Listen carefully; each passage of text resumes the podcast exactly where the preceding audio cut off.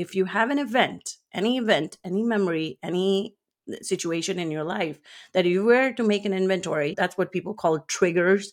If you were to yeah. make an inventory and you feel even like a three or four to seven level distress, I think is multi trauma because if you remember it, there is an emotional charge attached to it. We often hear people wishing us a long, happy, and healthy life. But what if the length isn't what matters most? What if instead it's the breadth, depth, and purpose of each day that matters most? Welcome to the Live the Width of Your Life podcast. My name is Annette Ardelian Kuzma, and join me weekly as I interview guests who made changes in their own lives to live more fully with intention, gratitude, and joy. Be prepared to be inspired by their stories of how they shifted their mindset, took courageous action, and designed the life that they always wanted to live.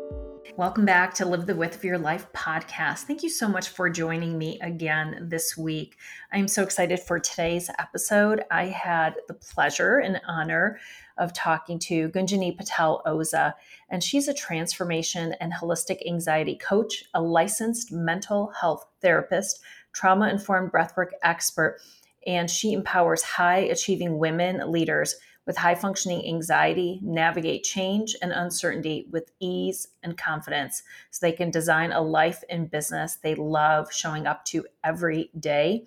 Her mission is to impact millions of women living with high functioning anxiety to live a life of ease, confidence, and freedom by teaching them to tap into their own body's wisdom she has 15 years of experience as a licensed mental health therapist, breathwork facilitator, and she's helped thousands of people already reset their nervous systems using her Unleash and Embody Your Peace, Power, and Potential framework. She's a CEO and founder of Consciously Living and holds multiple certifications in trauma informed and subconscious reprogramming modalities and specialties such as EMDR, hypnosis, neurolinguistic programming, EFT, Reiki healing, and the long list of others. And we spent so much of our time actually talking about the wisdom of our own bodies, how to tap into that wisdom, how to reset our nervous system. And I also just loved hearing from her the different modalities and this toolbox that she's created so that she can customize programming for people based on what they need and meet them where they are. I learned so much during our discussion, and I'm really excited for you to do the same. So check it out. Gunjani, I'm so excited to have you here with me. Thank you for joining me. You are very welcome. Thank you so much for having me here. And you absolutely said my name fantastically. So thank you so much for doing that. Oh, well, names are so important. And I think we're going to talk a little bit about that because it's one of the things that both you and I think have in common is just this choosing to honor who we are and the name and and asking people to pronounce it correctly. So thank you for being here. And for those that aren't familiar with you or your story, tell us a little bit about your journey. Thank you so much for asking that question. And I am super honored to be here. So thank you so much for mm-hmm. this platform and having me here and having me talk to your community and your audience. Hi, everyone. My name is Gunjani, and I grew up in India for half of my life, and I now live in the US for the other half. I am a licensed mental health therapist. I am an EMDR specialist. I am a mom of a five year old, sometimes that mm-hmm. gets really wild uh, in our household. And I am a transformation and holistic anxiety coach. I'm also a certified trauma informed breathwork. So if you can hear the pattern, trauma has been a big part of my own personal life and my professional life. I've been doing mm-hmm. this for 15 plus years at this point, And it was just one of those things where in our household, we didn't grow up talking about trauma. We didn't grow up talking about emotions. We didn't grow up mm-hmm. talking about a lot of things. And as a result, we experienced it. And now, as a practitioner and just a science geek nerd, I know that 50% of trauma, anxiety, depression, we're genetically predisposed to. 40% it is our perception of the event and the stories that we tell ourselves. And most of the time, 95% of our subconscious, which is the first six years of life when our prefrontal cortex, which is like our conscious brain, the human mind, language, and reasoning part of our mind is so limited and it just comes on at three years old. So it doesn't completely develop till 25. And as a result, 27 actually now, according to studies. So as a result, wow. the stories that I told myself were not the best. My mom had me when she was 20 years old so i guess the perception of the events that i grew up with and my perception of the events and especially with us not talking about a lot of things life in the 20s and in the teens was not the most ideal. But i went to grad school for counseling psychology and one of the things that my advisor mentioned was if you're going to become a therapist, you need to be in therapy to know what it's like for people to be on that couch with you. And I was like, there's nothing wrong with me. What do you mean therapy? And in our household in India at the time in the 90s, we didn't believe in mental health therapy as a right. way of prevention, as a way of self introspection, as a way of becoming a better human, which I now know. But back then, my misconception of therapy was there's nothing wrong with me. I'm not crazy. Everything is fine and life is great. In the meantime, I had untreated depression, ADHD, mm-hmm. anxiety, and mm, PTSD. So fast forward, I have been serving my people for the longest time. I'm also an EMDR therapist. So a lot of my work has been around subconscious reprogramming and treating trauma. And one of my zone of genius is post traumatic growth, which is not just treating trauma, but then helping thousands of my patients and clients live the best life that they're capable of because that mm. was what happened for me in therapy i had one of the best psychologists that i got tuned in with and she was an emdr therapist and it absolutely changed my life and the trajectory of my life in my late 20s, which is when my brain was finally ready to be completely developed. Since then, my passion is to help people at this point, I help high achieving women with high functioning anxiety embrace change and uncertainty with ease and confidence in their life because I want more than anything for us to have a regulated nervous system, for us to have tools that can help us with emotional regulation and emotional intelligence so we can navigate through no matter what hits us. My specialty used to be depression, anxiety, grief, loss, addiction, and lots and lots of it over the years, and sexual trauma. I know that the fight or flight part of our brain is designed for why is this happening to me and there were a lot of years of my life that i was stuck in that and mm-hmm. then I learned a few things. I tapped into my body's wisdom and learned that I had all the answers that I needed in life, that mm-hmm. I didn't have to not feel good enough. I didn't have to not feel powerless. I didn't have to feel unlovable, inadequate, always on the go on the next thing. So I learned a few things along the way, and now I can't wait to teach hundreds and thousands and millions of women do the same wow. thing because I really believe, like one of my favorite Steve Jobs quote is live life every day like it's your last day today. Mm-hmm. And how can we do that? And how can we show up to life fully alive? So thank you yeah. for the show. Wow, you just shared so much. And I love that quote because I know as you and I were just talking before we started recording, I lost a dear friend this week. She passed away young, 56 so years old on Monday. And the last couple days have been so challenging with the funeral and the viewing. But seeing the legacy that she left and the way she lived is so amazing to think that in a short amount of time, in a very short life, one person, one life can make such a deep impact for others. And so I love that that's your mission because knowing who you are in your heart, I can see uh-huh. that it is just coming through you. But for those that aren't familiar, maybe with some of these things that you talked about, give us a little bit of a description of EMDR, for example. Maybe we can start there. And because people are probably familiar maybe with therapy and maybe have experienced it themselves, but maybe some of these other things that you've talked about as EMDR and neuro linguistic programming, EFT. Tell us a little bit about what those are, how they are different, and who do they help? How do they actually help people who've gone through maybe some of those different conditions that you'd mentioned before? 100%. So, thank you for that. So, EMDR is modality is a treatment modality. It was started by a clinical psychologist in the 80s for people who actually came back from combat. So it's spelled mm-hmm. EMDR, meaning eye movement desensitization reprocessing. Basically, mm. what that means is that bilaterally stimulate your eyes left and right. So when you're in an EMDR session, you move your eyes left and right. It's a way to connect your left brain, which is, I'm going to give it very simply so that I don't go into the whole jargon thing. But basically, yeah. the idea is you connect your left brain, which is your language, your story, your narrative, your moral reasoning part of your brain, to your right brain, which is your limbic reptilian 200 million years ago brain. Mm which is your emotional creativity, judgment, intuitive part of your brain, right? Because one of the problems with talk therapy, and we call it talk down approach, and it's not a problem, but in the mainstream therapy world, when you have endured trauma, which is either big T trauma or small t trauma, small t trauma still leaves big scars in people. When I say that, it's like if your system, if your nervous system is used to being dysregulated or always being on high stress or hypervigilance, mm-hmm. which is what happens when you endure trauma. And I truly believe that emotions are energy in motion, it's energy in movement. If we don't mm-hmm. release that energy when we experience it, even if it's like oh, shock, we hold that energy in our body till we mindfully, consciously, intentionally release that from our system. Mm. So there's the whole thing called body. I love Dr. Bessel's work. It's like our body absolutely keeps the scores keeps of the yeah. trauma that we've been through, even if it's yeah. small t trauma. So, what EMDR does is when you come in the session, the beauty of this process is you don't have to talk about anything. Because imagine having gone through a rape or held at a gunpoint or yeah. losing your child or something really major and having to talk about it.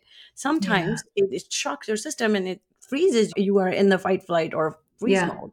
So there's a lot of stabilization, there's a lot of safety tools. It's a very gentle healing modality where you pick an event. So we process an event or a situation and we figure out core beliefs about that. So there is a whole bunch of shame, guilt, vulnerability, control, all these cluster core beliefs that are present. So it's like, I am alone, I am abandoned, I am defective, I'm unimportant, I am not good enough, I am unlovable, I am overwhelmed. All those beliefs that we hold in our body because our cellular memory holds, like our brain is just a part of our nervous system, but most of our nervous system system is in our body, right? Mm-hmm. So we hold all of that in our body, all those beliefs, thoughts repeated over and over are held in our body.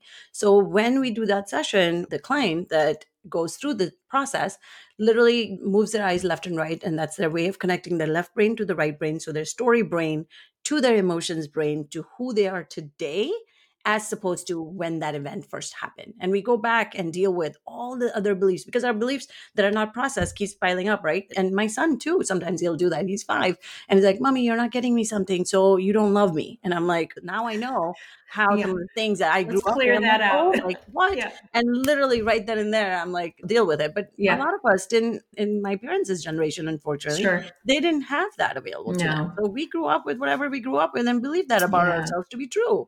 Even at 40, 50, 30, 20, and it doesn't serve us. And then there's all this other, I do a lot of inner child work. So I help people connect them to their higher self and who they are today, or even archetypes. So, like my archetypes or my team of people when you are stuck in that fight or flight, you need a voice of reason. Normally, we have wisdom within us, but mm-hmm. we can't access that when it's like there's a whole thing in neuroscience where if you're caught in your emotions or if you're caught in your right brain, your left brain is supposed to go a little turned down because it's like yeah. if you're in front of the lion, you don't sit there and say, Should I run? Should I stand? Should I be? Right what yeah. like your left brain is designed to shut off so sometimes when you're in that process of feeling and releasing some of that stuff you need your posse of people that are going to have your back. So my passive people used to be Oprah, Beyonce, Michelle Obama, Dalai Lama, Princess Diana, and Mother Teresa. And I'm like, they're my team of people. Like when I'm in yeah places where I can't think for myself, they're yeah. going to think for me. And then oh I would gosh. come up with answers like, oh,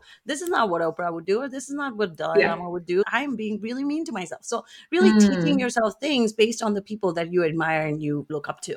So, then you do all of that. And then eventually you remember the events like it happened yesterday, but all the emotional discharge happens and you don't feel anything that the distress that you felt related to the events you don't feel anymore. So mm-hmm. you absolutely remember it, but you also change your narrative about it from your higher self's perspective as opposed to from when it happened to you. So that's EMDR.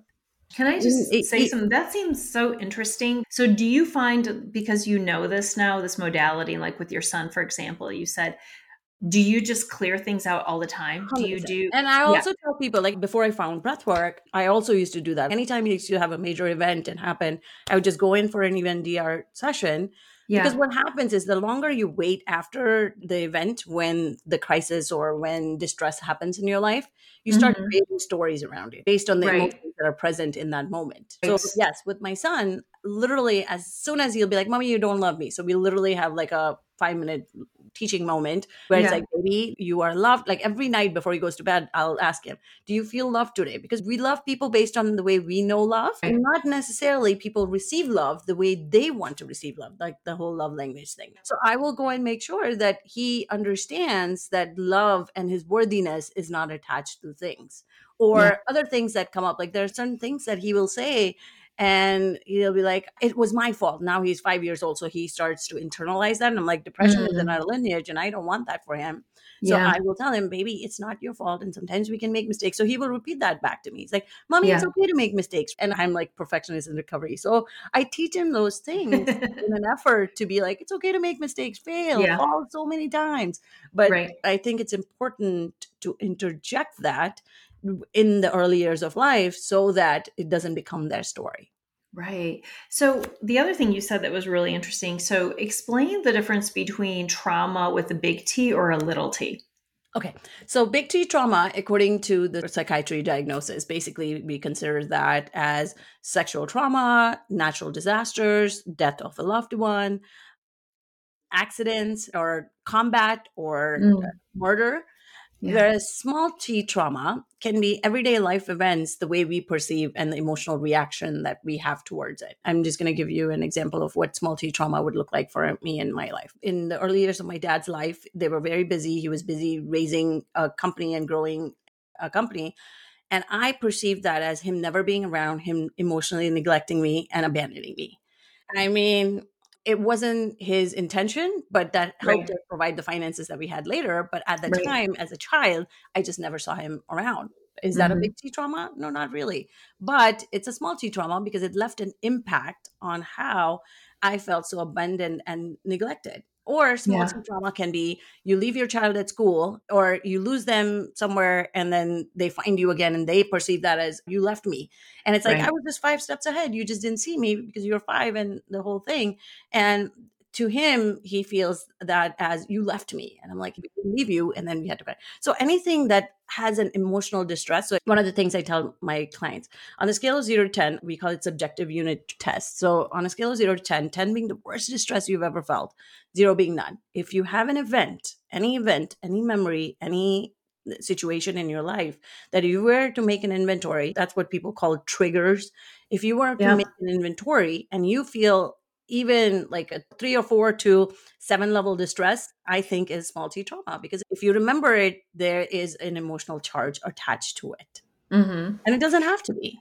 Yeah. No, and I think it's important, one, to know that if people, it's validating to understand that you can use the word trauma because to yes. you, this was something yes. that was really impactful. Yes. We don't need to compare it to somebody else's. So. I think that that's important because it's almost like in my perception is that for a while we didn't know what trauma was or not used very often by sort of in the mainstream by everyday people and then now it's used everywhere like i hear the word trauma for just about everything so i wanted the clarification because i think yeah. it's important and so having all of these different modalities as part of your toolkit because you've yeah. got so many what does it look like when you're meeting with a new client? And do they typically come to you because they might have something that they know is troubling them?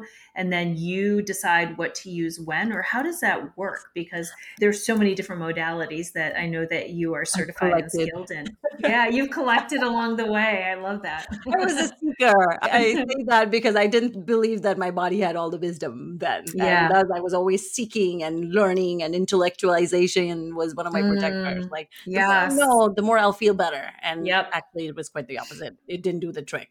But in the meantime i collected all these tools and I use at this point there are two major modalities that I use is EMDR, EFT. I do a lot of energy work, and there yeah. was a reason and how I fell into that because again, knowing all this stuff, it's like knowing peace was not about finding peace or feeling peace. We can know and think peace all day long, but Yeah. we can't feel it unless we actually allow ourselves to feel all the range of emotions that we are here to Mm. experience. So, Mhm. As a result of me being a seeker, I sought all these certificates, but it does help. So, at the time when I was working with people, I still do part time. I mostly work with groups at this point. But one of my biggest things is I don't think one size fits all approach works because I mm-hmm. really believe that we are all different and there is individuation and the depth that we each have and where we mm-hmm. are on our journey. So I believe in meeting people where they're at and using the tools based on what they need. I truly believe that my job is just to hold space. And then Mhm. you have the power, you have the wisdom within you. Because one of the biggest things that happens in therapy is when you provide a safe and a compassionate and a complete non judgmental space unconsciously, the people in front of you start eventually believing and feeling their nervous system starts recognizing that safety is a good thing. Because sometimes Yeah. what happens is what we didn't receive in childhood, we don't believe Mhm. as adults. So it's like, even though we know love is a good thing, we know that safety is a Mhm. good thing. If we didn't Yeah. receive that as children, that seems very foreign to our brain and our body. So we reject it, we Right. self sabotage it, we don't like it, it's unfamiliar territory. So I think it's really important to meet people where they're at on their journey and give them the tools. I give them a whole bunch of tools. And then I also give them the autonomy and the discernment that at the end of the day, my job is to give you the tools. But the work that we do here in therapy, one hour, or in my sessions, Uh, in my coaching sessions, the work that you do outside is just as important because for the sake of neuroplasticity, which is your brain continues, like every thought we think is a neural connection, every feeling we feel is a neural connection. So outside, it's not just all those changes happen in therapy, it happens 100% outside of therapy. So I want Yeah. to give you tools that you didn't have before that you can use instead of when I'm triggered, I do the same pattern, same behaviors you're here for change, but I want to make change fun, easy, and as if empowering and you feel capable of doing that. So if I give you tools that feel nice, gentle, you use those tools as opposed to doing the same things you were doing differently because nothing changes if nothing changes, right? So it's important that you have all the tools and then you use it as and when you want it outside of the sessions. So then you start coping with it in a way that suits and serves you as opposed to in a way that didn't serve you and you were stuck and frustrated and in the same patterns over and over Absolutely. I love that. And I love giving people sort of, as you said, giving them the tools and then allowing for their own discernment and choice to help them figure out what works best. 100%. And that leads me into the next thought I had, which you've talked a little bit about our body, that the wisdom is within our own bodies, within ourself. But I know a lot of people don't necessarily feel that. They keep seeking, as you said, even you were seeking information. We think that it's outside, that somebody else is going to have these answers. So, love for us to just spend a little bit of time saying, what does it feel to really be able to tap in to the body's wisdom and to go inward versus seeking the answers externally?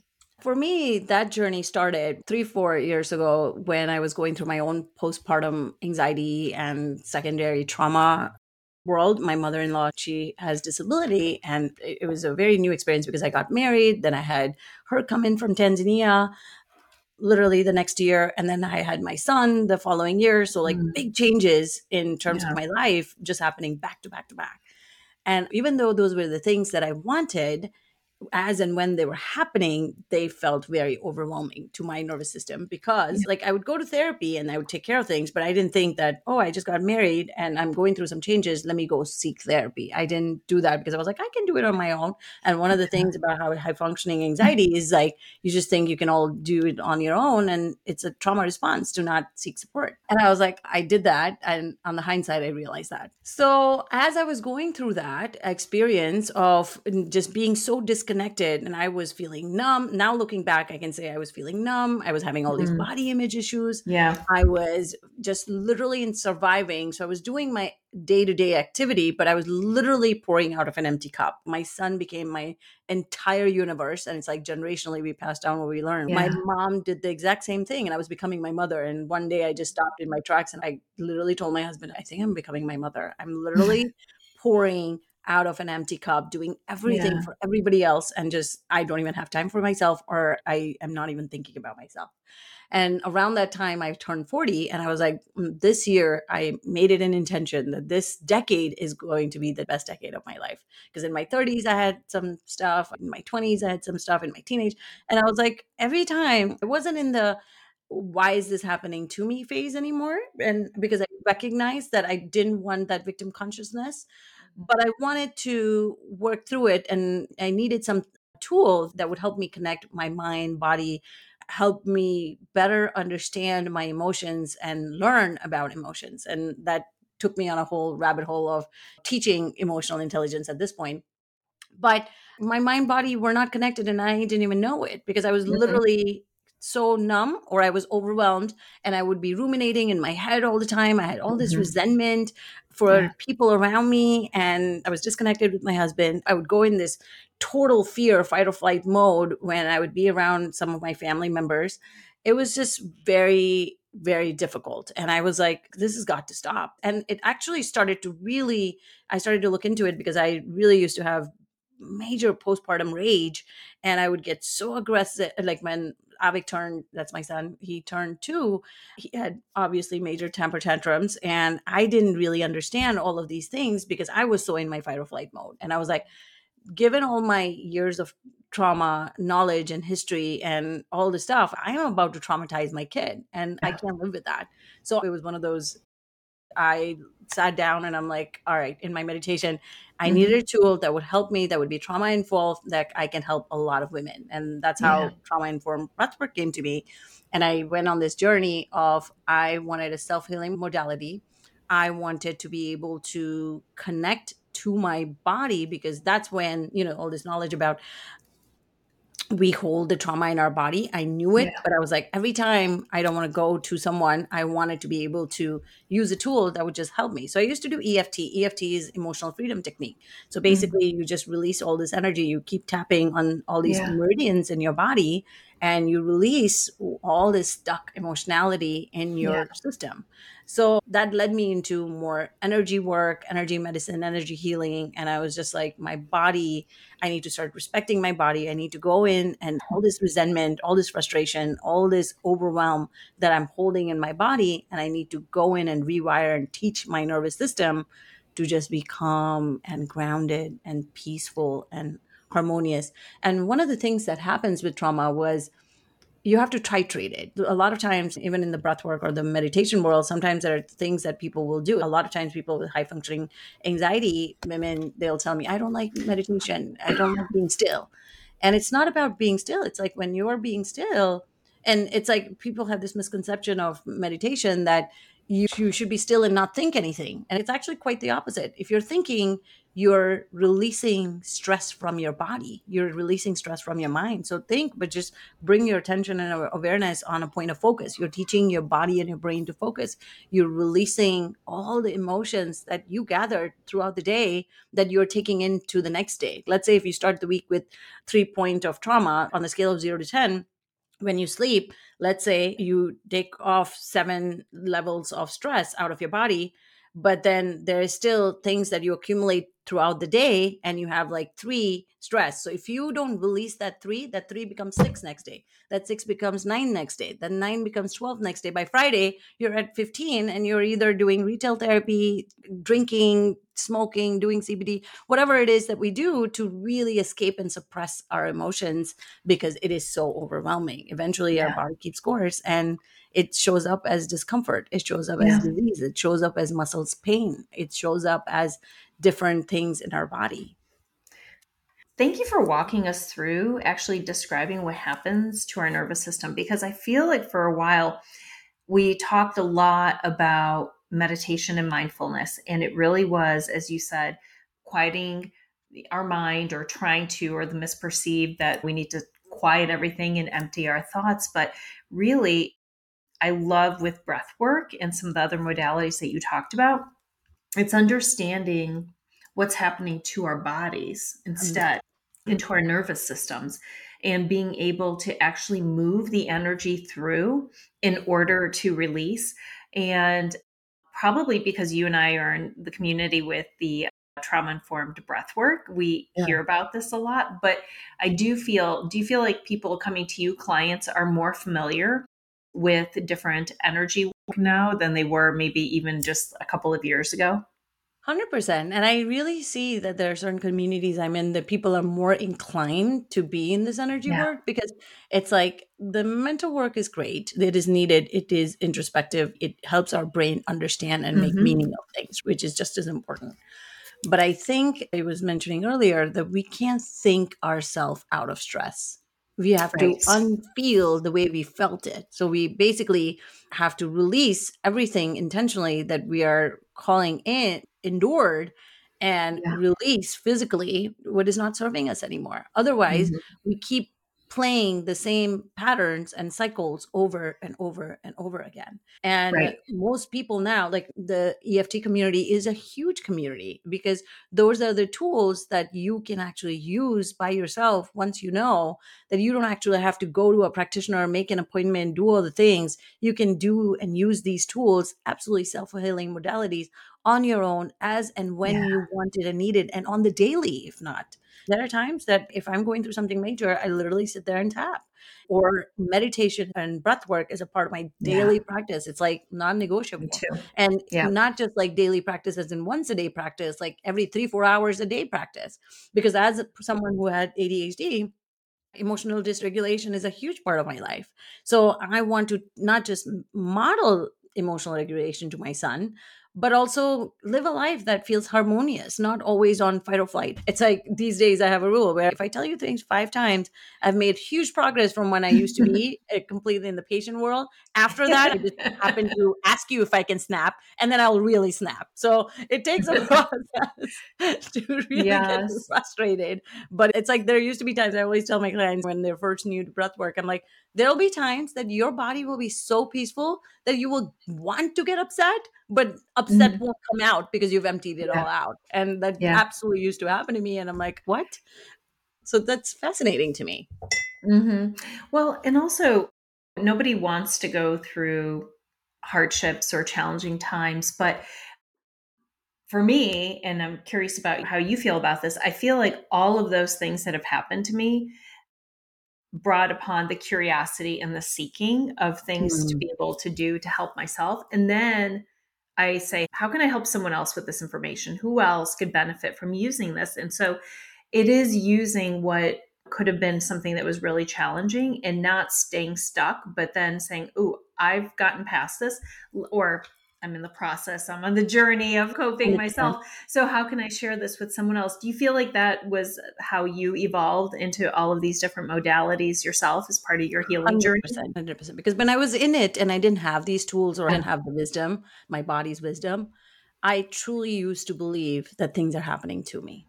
Yeah. And now I toggle between things are happening through and as me and sometimes for me this is what I truly think at this point. Like, this is just my perspective of life and where yeah. I'm at based on the knowledge and the wisdom that I've gathered. I truly feel that we come into this experience in this human plane, in this 3D, just as this loving, most worthy, most powerful, most awesome beings ever, right? Mm-hmm. And then life happens. And we gather our karma, we gather our stuff, we gather all this stuff along the yeah. way. And if we're given the right tools I think we pivot. There is strength, there is resilience that we learn with each fall. I think pain is inevitable in this human experience, yeah. no matter mm-hmm. what and when and how. It just happens. Right. But the suffering is optional. When yeah. we get stuck in that pain, is when we suffer when we keep going over and doing the same things over and over and over and over and get yeah. attached and married to that pain instead of just observing it with loving awareness and releasing it and knowing and it's like easy for you to say no it's not easy for me to say. I've endured a lot of pain in my life.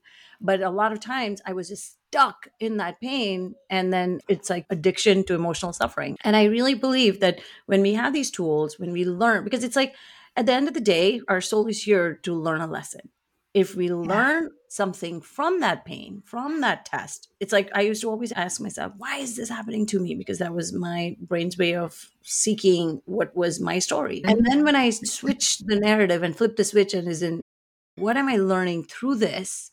I get through it so much faster and the wisdom comes and the pain leaves. And that lesson never that test never happens again and Yeah. i did that over and over to now realize this but i say this because i truly believe that when we learn from these things when we get the lesson then it gets easier and easier because we're getting the lesson and we're not keep repeating the same things over and over it's like fear is inevitable that's a pattern we learn so if that's the pattern that we've learned then how can we teach ourselves to Yeah. see the fear and meet it with love, meet it with safety, because the antidote to fear is safety. Change and uncertainty brings a lot of fear.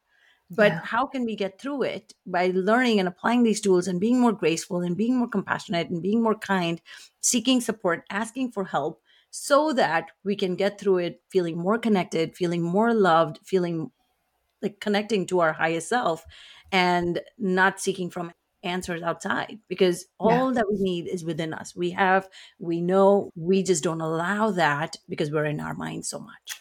Right. It's so interesting. I just have this thought that typically parents are young when we have our kids. And I know I had my kids in my 20s, and I know so much more now than I did back then. And think, oh, I would have parented so differently if I had them later in life. But part of me is like, but I think that's part of their lesson. It's like there really 100%. aren't shortcuts. And 100%. so we are all going to go through, as you said, the soul's lessons. We're going to hopefully learn from it, do something better with it. And as Maya Angelou says, when we know better, we do better. 100%. And so we find ourselves here continuing to grow and to learn and to do better. And so I wanted to talk a little bit about what it means to pronounce your name correctly because you and I talked a little bit about this. So you immigrated from India, I immigrated as well from Serbia. So we both have names that are not traditionally American names. So, what was your experience like starting school and having your name as Gunjani? And um, so, what was it like? And did anyone try to change it to something American or mispronounce it or shorten it for you? That is quite a story. So Gunjan was a very common name in India, and my dad wanted it to be unique, so he named it Gunjani. Gunjan Mhm. meaning humming. It means hmm, Mm. humming. In India, most of the names mean something most of the time, either in Sanskrit or Hindi. Those are Yeah. some of the languages that we use in India. So when I came here, it was one of the hardest things in terms of my name. I migrated here when I was 18, so I came here for undergrad. And since then, I've been here on and off. My parents still live there. My sister still lives there. So my family still is very much based in India. So when I came here, one of the hardest things was my name because people would be like, one of my cousins at the time, she was like, "Eh, everybody here, like most Indian people here, tend to have, Yeah. well, not everybody, but most Indian people tend to have an Americanized version of their name so that it's Yeah. easier for everybody around them to say it. Yeah. And my name ended up being Jane. Jane. I am nothing like Jane. I I know. maybe the Tarzan wild Jane, but Jane is not my jam. So I was like, okay, well, I went with the flow because I was really new. I grew up in a culture where don't say anything, you don't speak back to your adults, you're just Yeah. listen, like very people pleasing. So I was like, okay, Jane, it is. I did that, and then a couple of years later, I moved out to live in the dorms by myself. I used to live with my aunt when I first came here, and that's how I acquired that name. And then I started living on my own. And my friends are like, "You're not a Jane. You're we're gonna keep it Gunjani." And I'm like, "Okay." So then there was a period of my life that I used to work in a psychiatric hospital when I was training to become a therapist. And we used to have like a juvenile uh, unit and adult unit and adolescence in that. And I was in North Dakota, believe it or not. Mm-hmm. And it was mm-hmm. this very stoic Norwegian part of my life. And it was interesting. People absolutely couldn't say my name there. They were like, "Can we call you G? Can we call you G Unit, G Money, G this, G that?" And around that time, I was in my mid twenties, and I really started to reflect and realize that my name is such a big part of my identity. I love my name. I absolutely love it and there's mm-hmm. nothing wrong with it and if people are having a hard time it is not my responsibility to change my name because people around me are having a hard time with it if i didn't Yeah. like it i would change it but Right. I love my name so i always make an attempt to teach people my name. But because of my name, one of the things I've noticed when I'm in big circles or in networking events or something, people won't call on me or people won't say my name or won't ask for my attention because they have a hard time saying my name. So I always go mm-hmm. with Gunj, G O N J, which is easier. I understand yeah. that it's hard for people, but I would like to be recognized or even asked, how do you say my name? Because I think yes. it's a big part of like today you clarified. Normally I would be like Aneta. And I'm like, yeah, that's not how your name is. Aneta. That's yeah. how your name is. It makes a difference. Yeah. I don't know. so yeah. I love that you share that because it's interesting and I've already shared sort of my name story and just kind of reclaiming it. But it does matter and yes. it is interesting. And for me, especially when people are English speakers, when they do say the name correctly, doesn't it feel mm. like amazing? It's like a recognition. heard, seen, and recognized in that yeah. moment. Not that I need it from outside, but sometimes mm-hmm. I like external validation. yes. Yes. No, it's so true. So thank you for sharing that because I do think that there's probably other people out there who maybe immigrated even at a younger age who have been calling themselves Jane or Lucy or something that is not even close to their name. Oh, and like, Maybe it's time and it's permission. So, Gunjani, what are some of the biggest lessons on this journey of your healing journey? And also, as you're working with so many other people, help them on theirs. What are some things that maybe you want to share with the community as maybe people are just starting their journey or they're starting to ask themselves some questions and maybe they're seeking? What are some things that they should keep in mind or things that you want to impart? I actually wrote a Medium article on that some time ago. Mm-hmm. And one of the things that I wrote on there was, and I truly believe this to be true at this point, just given the number of changes I've been in my life and how I see change. I truly believe that change is the only constant we experience. So if we have growth mindset and if we allow ourselves to be in a muck, like an emotional muck, yeah, and process through that, we really experience this notice and learn the strength and the resilience that has always been within us. But mm-hmm. I think it's really important to be psychologically and emotionally flexible through that. If you have a growth mindset and you're flexible yeah. through that change and know that nothing lasts forever, everything is temporary, including the happiness or the joy. And I'm not saying happiness is a temporary experience, it should be our way of life. But I really think that if we attach ourselves to external materialistic things or if it comes from the outside then it's much harder to sustain that so i really think that it has to come from within joy yeah. has to be an experience that we have to find within and mm-hmm. not seek or wait on it from the outside but also realize that whatever we might be going through, whatever painful situation, whatever hardships, whatever darkness and shadows that yeah. we are experiencing will not last forever. And asking for help through that. Because mm-hmm. again, when we try to do it on our own, it's so much longer than if we do it with the support of someone that could literally cut the time in half or even lesser because yeah. there is so much you can tap into your wisdom when you borrow the safety and the attunement from the other. Mm-hmm. So that has really been monumental for me because I was like, I can do it on my own. I am a therapist. and it's like, no, we need help too. We all do. Sometimes it's hard to ask for help. So that's yeah. second. And I really think that the third thing is literally the more we trust that life is happening for us and we allow life to happen through us and as us and that took me a while to learn and understand because i literally was so disconnected with myself or my higher self or my spirit guides or that spiritual world or that part of me. When i started the breathwork journey i truly found that i was able to trust life and i was able to trust myself and my intuition. And there is a force outside of me that was always here to help support and love me through it. And when i allowed that and surrendered all of my worries all of my overwhelm all my skeptic all of the mind stuff life was really happening for me. It's like mm-hmm. one of the things that i asked through that process was i really am into the world of manifesting and i really was like i want a group of women that are very impacting and leaders in their communities and i can have these like-minded conversations because i didn't have this available to me back two three years ago and I was like, I yeah. want to be connected to those women.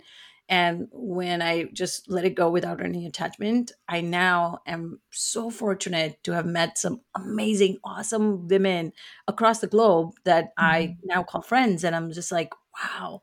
So when we disattach from the outcome that we want so badly, when we're so holding tightly to it's like my mom always used to say this analogy when you hold sand too tightly, it slips. So yeah. let it go, open your hand, and just yeah. enjoy what is here now, the present, yeah. the satisfaction. Because one mm. of the mm-hmm. things that happens in terms of the success in the high functioning anxiety world is no matter how hard we've worked, we're always measuring ourselves back forward as in what has not happened. What did I not do enough? What is this? What is that? And the negativity and our critique and the self doubt that we don't allow ourselves to be present with how much we have acquired, what we've done, the good, the abundance, the gratitude, and the appreciation of life that is here now. And literally, it's like in my head, I always like whenever my mind goes into places that it's not supposed to go, I always bring it back and center myself by doing these modalities so often and catching myself now much quicker because I have these tools. But literally, things are always working out for me. Things are always working yeah. out for me. I'm so blessed. Thank you, thank you, thank you, thank you, thank you. And just feeling that gratitude and that appreciation literally feels just so calming, so peaceful. And it allows me to serve myself first and yeah. then show up for others just with that capacity and mm-hmm. pour into others. Yeah. Beautiful lessons. And the final question I always ask everyone is what does it mean to you to live the width of your life? Mm what I started with, it's like literally there's an exercise that I do every morning as a part of my journaling, and it really helps me stay focused with my why. And it's like a journal exercise that you can write a letter to yourself as if it's your last day. So let's say if your mm-hmm. last day was 101 years old, and you write a letter to yourself that I have accomplished so much. I've met so many amazing people. I've made an impact on so many women's lives. I have showed up for so many people, for my family. I have showed up as the best mother I could be. It's almost like you're writing a legacy letter to yourself every day as if it's already done and from this place of all the things you want to accomplish so that you come from this place of these are the things I want to do. I'm appreciative of all the things that I've achieved, accomplished, and I'm so thankful from like because we have two things, imagination and memory. We can either stay stuck in our past with our memory or we can just imagine and be wild and think of all the possibilities yeah. that we can create for ourselves now that we never know what doors mm. we open as a result of doing that. Mm, I love that. Thank you so much. I'm so grateful for our conversation and grateful to introduce you to my community and to consider you my friend, which you are. How can we find you? Where can folks follow you? And how can we best support you? Do you have anything that you're working on that you'd like to share right now? Yes, thank you for asking that. So I am on Instagram as at holistic anxiety coach. And I literally post all this content related to emotional regulation, nervous system regulation, how to manage your anxiety or that fear mm-hmm. of what's next, or fear of failure, fear of success, fear of change, fear of all the things that we get ourselves trapped into. And I just literally want women to embrace and love life and design and create a life they love. So that's where you can find me. You can send me email. You can send me a DM. One of the things I just brought it back from, I'd stopped that in a little bit, but I brought back is my breathwork sessions. If you've mm-hmm. never experienced breathwork before, yeah. it's absolutely complimentary and or donation based. If you want to leave a donation, great. If not, no worries. But just literally attend and experience in one session, in one meditative session. It's like there's in the breathwork world, we say it's like if you breathe more than 20 minutes, you literally unlock so much relaxation, so much deep peace, so much theta alpha waves while you are awake. Most of those things happen when we're deeply sleeping and resting, but while you're awake. So it's like one of the best experiences that has happened to me and all the people that are in my community. I want them to experience that. So I have breathwork workshops. I'm actually also doing a masterclass that's called unleash and embody power your peace, power, and potential. Because I really think we have all the power within us to feel what we want to feel, to design the life that we want to design, and live our fullest potential. So that is also available and free. So reach out to me if you would like. The next one is coming up really shortly in the next two weeks. And I would love to have you there. Experience Beautiful. that and really if you've done a lot of mindset work and you want to go deeper and you want to experience really the depth of life you literally can do that in less than 30 minutes it really can be that quick it comes from the in the master class one of the things i teach is the science of stress and fear and we go into a lot of embodiment and somatic exercises and tools yeah. i want you to have as many tools as you can so that you can show up to life feeling confident and not mm-hmm. what am i going to do in, in fear and mm. in powerlessness oh beautiful well I am so excited for everyone to experience that. So we will include all the details in the show notes. And uh, Gunjani, just thank you for showing up as yourself for our time together. And uh, I hope you have continued success. Thank you. And thank you so much for having, and likewise, sending you all that love back. And just so honored and fortunate to call you my friend. So thank you, thank you, thank you for having thank me on the show, your audience, your community, and just how you show up. So really, Thank this you. was an amazing conversation. Take care. Thank you for listening to today's episode. If today's conversation inspired you to dream again, break out of your comfort zones, or reflect on what it means to you to live more fully, then please follow this podcast because every week you'll hear more stories from people just like you who took imperfect action towards their goals, created more joy, and are living the life that they always dreamt of living.